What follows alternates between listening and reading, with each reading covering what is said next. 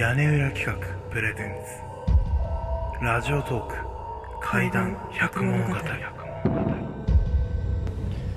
第81夜。死神とガチョウの番人。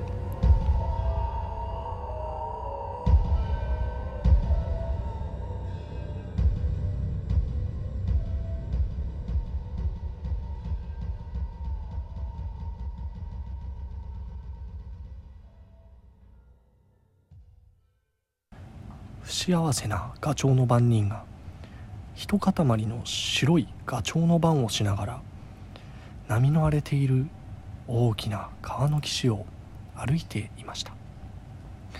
その時この人のところへ死神が川を渡ってやってきて「あなたはどちらからいらしたのですか？これからどちらへおいでですか?」と万人に聞かれました。死神は川の中から出てきて「この世の中から立ち去るものだ」と答えました。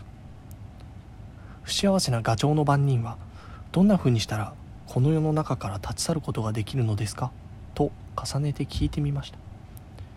死神はこの川を越えて向こう岸にある新しい世の中へ行くだけだと答えました。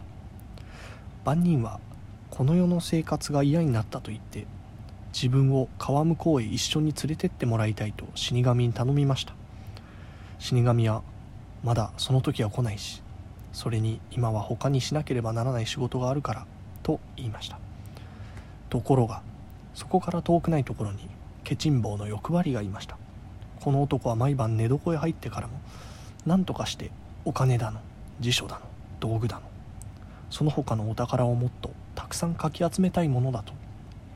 そのことばかり考えていたのですが死神はこれをこの大きな川のところへ連れてきて水の中へ突き落としました。この男は泳げなかったものですから向こう岸へ着かないうちに川底へ沈んでしまいました。飼っていた犬や猫が何匹も主人の後からかけてきましたがこれも一緒にお供して溺れ死んでしまいました。それから幾日か経つと。死神はガチョウの番人のところへもやってきました。そして番人が嬉しそうに歌を歌っているのを見て「さて一緒に来るかね?」と声をかけました。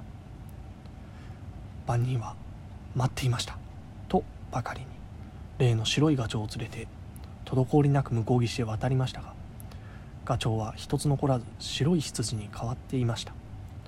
ガチョウの番人はこの美しい土地をつくづくと眺めながら羊飼いたちはここでは王様になるのだと聞かされたものです。それで気をつけて辺りを見回していると向こうの方から羊飼いの大親方のアブラハムとイザークとヤコブがやってきて万人の頭へ王様の冠を乗せて万人を羊飼いの御殿へ連れて行きました。そこへ行けば今でもこの人に会えるそうです。